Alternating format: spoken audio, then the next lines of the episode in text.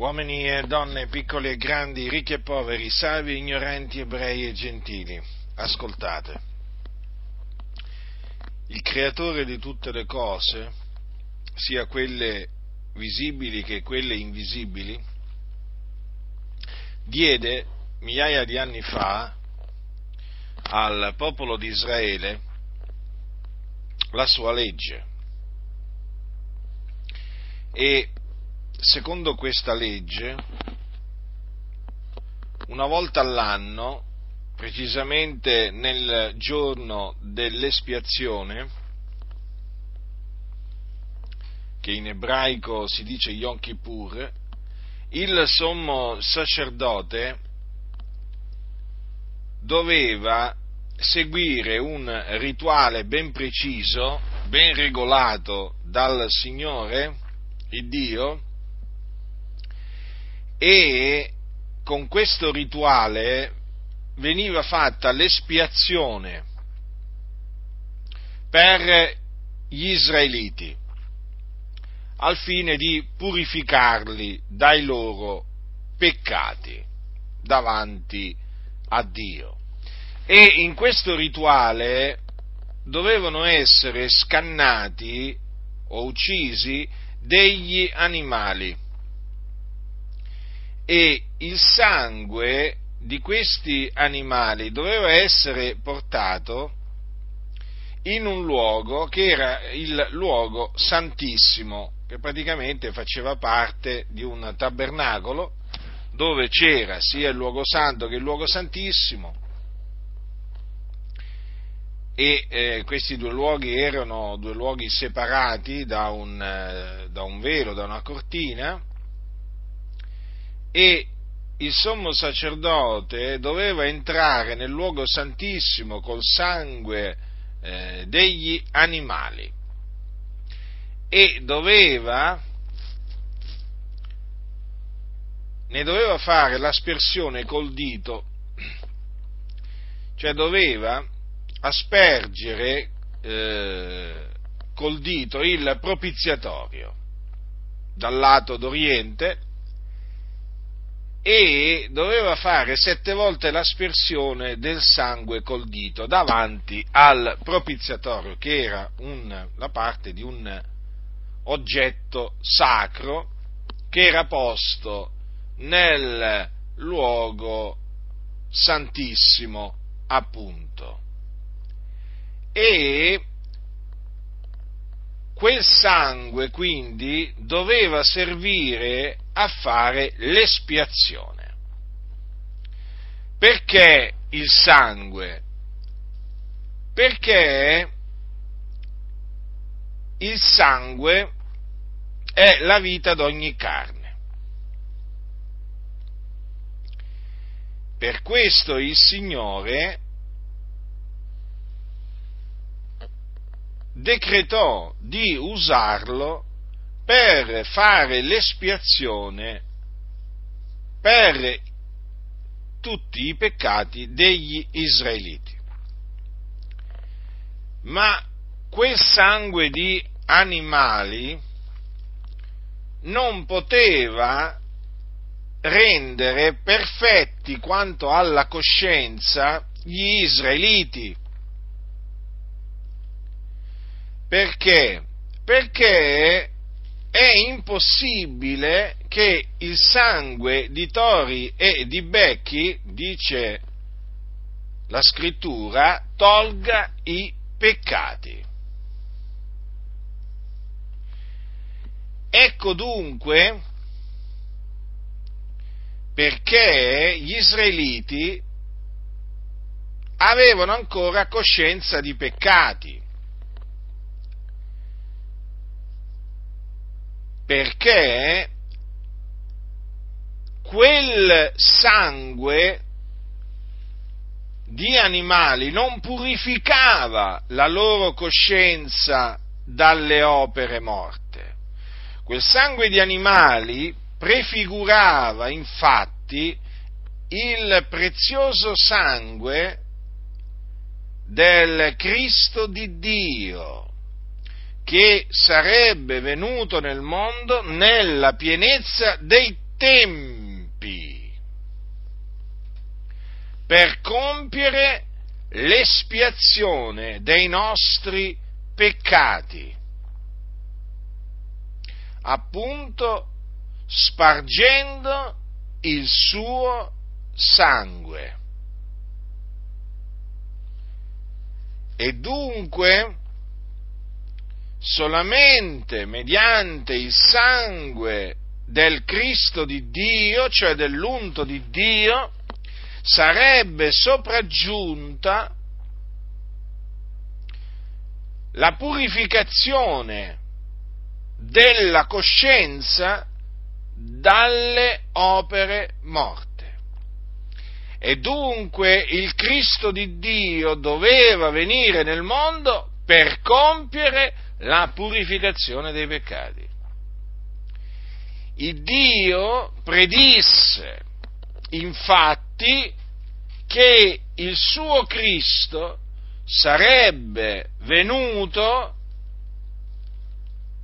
e sarebbe stato trafitto a motivo delle nostre trasgressioni, fiaccato a motivo delle nostre iniquità. Egli, infatti, si sarebbe caricato dei nostri peccati, li avrebbe portati, in altre parole, nel suo corpo. Questo e quanto il Dio aveva preannunziato di fare in merito al suo Cristo. E nella pienezza dei tempi Dio ha mandato il suo Cristo nel mondo, e il nome del suo unto è Gesù.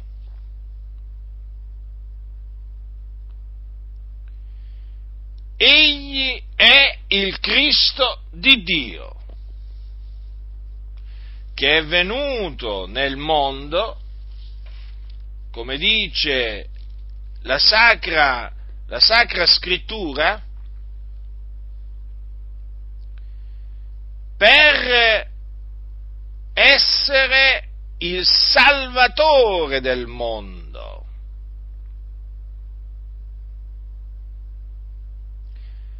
Per essere la propiziazione per i nostri peccati.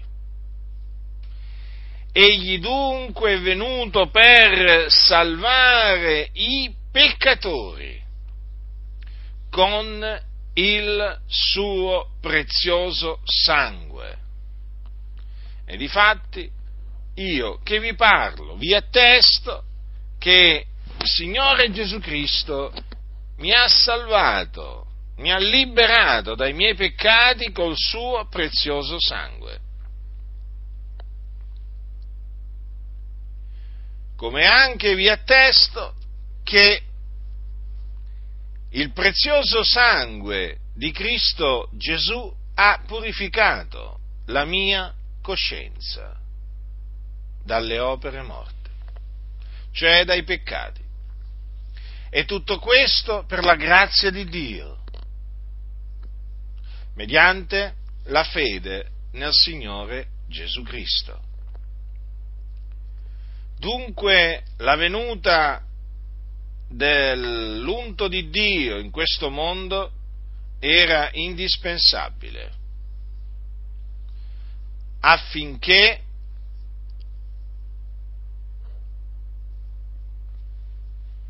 al fine di provvedere la purificazione dai peccati.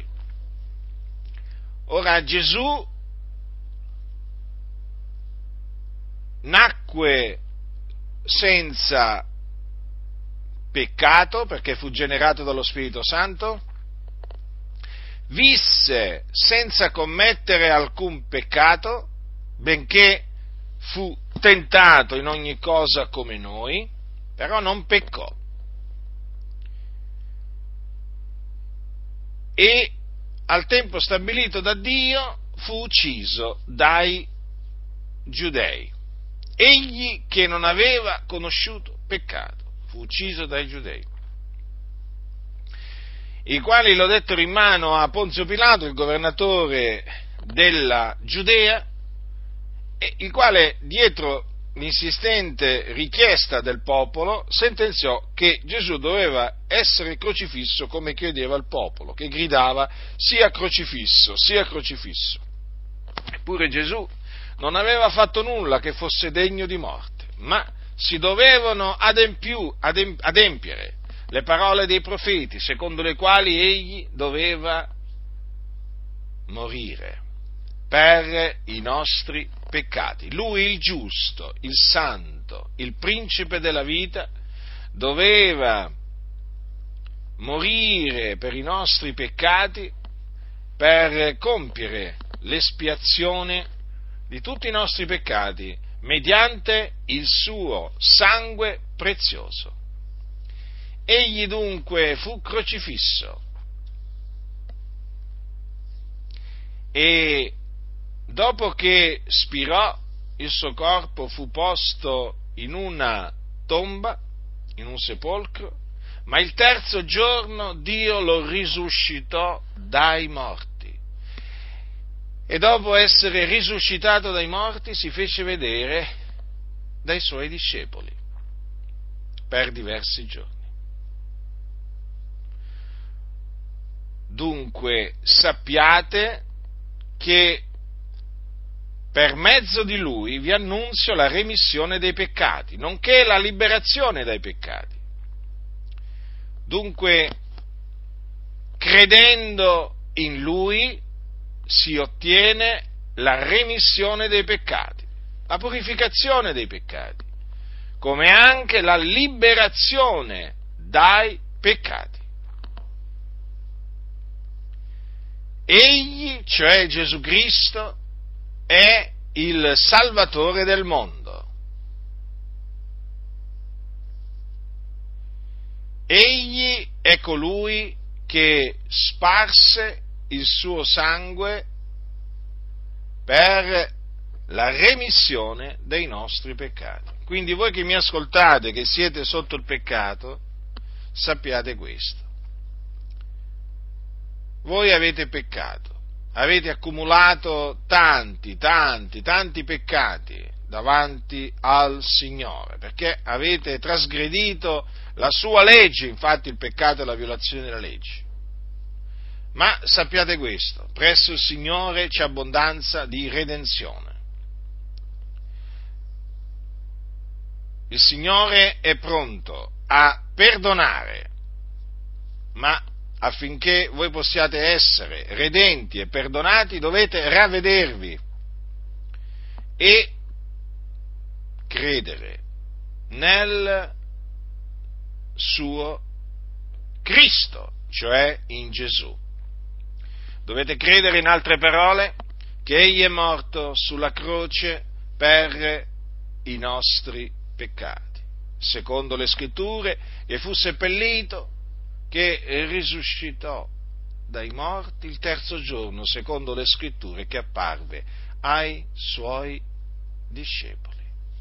Credendo in ciò, che è appunto l'Evangelo, otterrete la remissione di tutti i vostri peccati, che saranno cancellati. La vostra coscienza sarà purificata mediante il sangue di Gesù Cristo e otterrete la liberazione dai vostri peccati, per cui smetterete di essere schiavi del peccato. Quindi qualcuno dirà: ma allora è tutto per grazia? Sì, è tutto per grazia. Non potete comprare né la remissione dei vostri peccati, neppure la liberazione dei vostri peccati. Non la potete meritare perché siete dei peccatori, l'ira di Dio è sopra di voi, siete sulla via della perdizione, voi meritate solamente l'inferno. Sì, meritate di andare all'inferno, dove peraltro siete diretti, perché voi siete sulla via della perdizione. Ecco quello che meritate, di andare all'inferno, che è un luogo di tormento dove c'è il fuoco. Ma vi ripeto, presso il Dio c'è abbondanza di redenzione e la redenzione è soltanto in Gesù Cristo, perché Lui è il Redentore che Dio mandò nel mondo. Dunque ravvedetevi e credete nel Signore Gesù Cristo per ottenere la remissione dei vostri peccati e la liberazione dai vostri peccati. E sappiate che credendo in Lui otterrete anche la vita eterna. Quindi avrete la certezza che quando morirete, se morirete nella fede, andrete ad abitare con il Signore. Chi crede nel Figliolo, infatti, ha vita eterna. Ma io vi avverto, se vi rifiutate di ravvedervi e di credere nel Signore Gesù Cristo, l'ira di Dio resterà sopra di voi.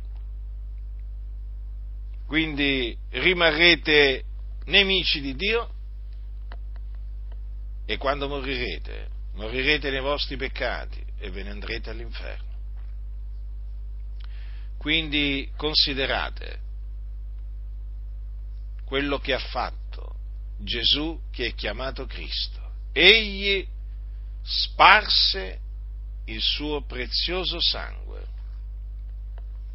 per la purificazione dei nostri peccati.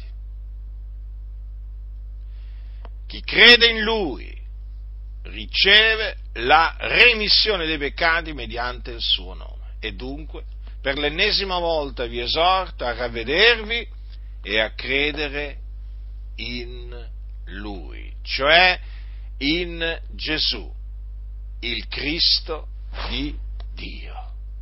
Chi ha orecchi da udire, oda.